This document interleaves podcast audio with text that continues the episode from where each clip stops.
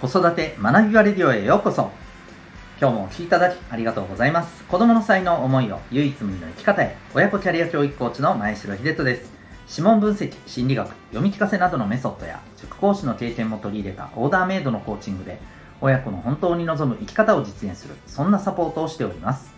またオンラインサロンともいくパパの学び場というパパのための交流や学びの場も運営しております。このチャンネルでは家庭、お仕事、どちらも充実させたい。そんな思いを持ってるママパパを応援する情報メッセージを毎日配信しております。本日は第342回になります。え差別体験の授業についてというテーマでお送りしていきたいと思います。本題の前にお知らせをさせてください。お子さんの持ってる才能、強みを伸ばしていきたい。そしてお子さんがそれを活かして、えー、将来の例えばご自身のやりたい仕事につながっていければいいですしまたあのご自身の望む人生を切り開いていく原動力になってもらったらこれほど嬉しいことはないというふうに思うのではないかと思います、えではそんなお子さんの強み才能を伸ばしていく子育てとは何なのか。その第一歩は私はお子さんの生まれ持った特性を知ることがスタートではないかと思います。そのための鍵は指紋にあります。両手の、えー、5本、えー、合わせて10本のですね、えー、指にある指紋。これはですね実は脳の生まれ持った特性を表しておりましてこれはあの占いではなくですね科学的な根拠による分析結果によるものでございます。指紋の分析によるプロファイリング興味がある方はですねウェブサイトへのリンク貼ってますのでご覧になってみてください。え全国どこからでもオンラインで、え受講可能です。また、個別での、はい、日時相談なども、え柔軟にですね、えさせていただいておりますので、興味がある方は、えー、ぜひご覧ください。それでは、今日の本題に行きたいと思います。え差別体験の授業についてということなんですが、えー、まあ、差別ね、もうあのこれは言うまでもなくですねもうずっと、まあ、社会問題の一つとしてね、えー、ありますけれども、ねえー、何が差別なのか、えー、差別と区別はどう違うのかまあねさまざまなあの議題もありますけれども、えーと、この差別をですね、まあ、授業として体感できるそんな、はいあのまあいわゆる模擬授業みたいな感じですよね。えー、これをですね、えやっている、まあ、ところがあって、これはまあ大学の中でなんですね。えー、先日ちょっと私が見かけたですね、えハフポストというニュースサイトのですね、えー、そこに載っていた記事からちょっとシェアをさせていただきたいんですけども、立教大学の1、2年生教職課程を履修してるね、学生さん方が、えこの授業を受けておりましてで担当された方がですね川村学園女子大学教育学部教授の、えー、内海崎孝子さんという方ですね、はい、でこの内海崎さんの授業一体どんな授業だったのか。これちょっとイメージしながらですねちょっと聞いていただけたらと思うんですけど、えまず設定がですね、えー、小学校4年生10歳、うん、で新しいクラスの最初の授業ということなんですけれどもえいわゆるですねこれ男女差別をまあ疑似的にですね体験するものであるとで、え学生さんにはですね、まあ、10歳の立場に立って10歳になったつもりで、え発言もしながら、まあねえ受けてくださいということで、えー、まあ、授業前の確認があって、えやっていくですね。でまずですね最初にじゃんけんをして勝った人は、え黄色いリボンをこう目指すところに、えまあ、結ぶと。うん。で負けた人はですね、えっ、と後方に座って、えー、で勝った人はこの黄色いリボンを結んで教室の前方にね座ると。でえっ、ー、とまずですね委員長を決めますということで、うん、リーダーシップがあってみんなの意見を調整できる人と、うん、でそれはリボンがある人の仕事だと思います。はいリボンがない人、えー、みんなきちんと足揃えて座ってくださいこういう感じなんですね。この時点でもうなんとなくわって思っった方いらっしゃるんじゃないでしょうか。そうなんです。これリボンがあるなしで差別をしていくっていうね内容なんですよ。で例えばですね、えー、好きな色とか科目とか将来の夢を尋ねるプリントを全員に配って書かせるみたいなことをさせるんですけど、えー、例えばですねリボンがある人はですね、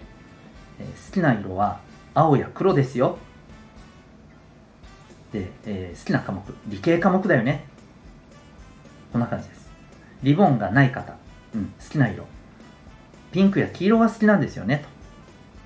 と。で文系科目。家庭科。これが好きですよね。っていう風なもう漢字で指導していくんです。だから例えばですねリボンがない、えー、学生さんがですね、えー、例えば算数が好きですって言ったら国語にしてって言うんだそうです。で国語は嫌いなんですよとか仮にもしあの口答えしたとしてもリボンがない人が算数頑張ってどうするんですか？とじゃあ音楽にしましょう。音楽にしてください。先生が言ってること分かると思うからとにかくそうしなさい。みたいな感じなんですね。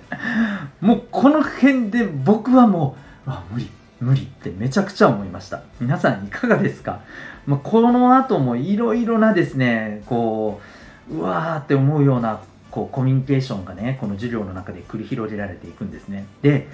結果ですね受けてる学生さんあのもうもちろんねこれはあくまで模擬授業ですけどこの受けてる10歳のね小学4年生の立場で受けていくともうだんだんね絶望していくんだそうです。もう何言ったって無駄なんだなって。で諦めて、え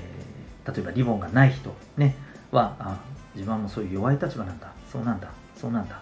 どうにもならないんだってもうあの、諦めモードになっていくらしいんですよ。怖いですよね。まあこれは正直体験するものなのでまあめちゃくちゃ極端にされているはずなんですよね。うん、でもこういう何気ない発言やあのお子さんへのですね、何気ない発言がお子さんに諦めムードを作っていく。これがまあ1回や2回ならともかく毎日毎日ね、え繰り返されていく。で例えばその言い方が、えきついとかこれきつくないとかの問題じゃないと思うんですよ。うん、柔らかろうが何だろうが、えー、これはこういうものです。いいですね。っていうことをずっとずっとずっと繰り返し、え、刷り込まれていくと、まあ、そういう気持ちになるんだろうなって思いました、うん、もっと言うとねこれ言葉がなくてももう空気感だけでも作れてしまうと思うんですよね。それこそあの今日本ってね同調圧力の空気があって、まあ、ちょっと目立つようなこと人と違うことをしたらあなんか白い目で見られるからやめておこうと。誰が、ね、お前目立つことをしたら叩くからななんて言われてもいないのにそうするじゃないですか。これ空気感ですよね。もうここもある意味あのこれ根底にあるんじゃないかなと思っていて、うん、だからこれ差別っていうことを体感する授業ではあるんですけど僕は見ていて何というかこううんこういうものだからいいですね分かりましたねっていうふうに、まあ、一定の価値観をですねやっぱりこう強者が弱者に押し付けていく、うん、まあある意味それは差別というところからね、まあ、出てくるあのものなんですけど僕はこうその部分っていうところをすごくフォーカスされていやもう本当弱者の体験というか弱者ってこういう状況にあるんだよなと。もうこうこういうふうに弱者っていうふうな言い方をしてることもあの非常に僕はなんか言いながらすごく嫌なんですけれど、うん、そうなんですよね。そういうふうに感じてらっしゃる方って多分目に見えないだけでね、えー、多いと思うんです。はい是非ですね僕はもうあのー、これをもう途中で見てて本当に絶対無理やって思いながら、まあ、最後まで読んだんですけどあの興味ある方はですねこの記事ねあの探されて差別体験授業立教大学とかで多分検索したら出てくると思うんですけどあのご覧になってみてください。そしてやっぱりこういうねうんこうだからこうなんです。分かりましたか？そうしなさいっていうものを私たちはですね、気づかないうちに発信してそしてかつ植え付けてるんじゃないかなということをやっぱりですね自分で自分のことをチェックしていくことって大事じゃないかなって本当に思いました、うん、特にやっぱり子育てとかあのお子さんの成長に関わってたりあるいは人材育成に関わってたりする方はですねこの辺りしっかりね気をつけておいた方がいいのがまあ全員が気をつけるべきじゃないかなと思いますね。うんこれ結局一人で作れるものじゃないですからね。うん。まああのー、この授業っていうところでは先生がそれを作っていくわけなんですけれどももちろんそこにはねはっきりとした上下関係があるわけじゃないですか。でえまず先生がその空気を作る。でだんだんその空気に乗っかってくるんですよね。でおそらく今の授業で言うならば、えリボンがある人、うん、いわゆるまあ、強い立場ですよと位置づけられた人たちもそこに乗っかっていってだんだんこうそれができていく。だから結局のところ一人でできるものではないんですよねみんなでこれ作っていってるんですよだからこそ、えー、私は関係ないとかではなくてですね、うん、あの全員がこれは気をつけないといけないことなんだろうなっていうふうに改めて思いました。はい、興味がある方、ぜひニュースの方もご覧になってみてください。ということで今日はですね、え差別体験の授業について、そんなテーマでお送りいたしました。最後までご清聴いただきありがとうございました。また次回の放送でお会いいたしましょう。学び大きい一日を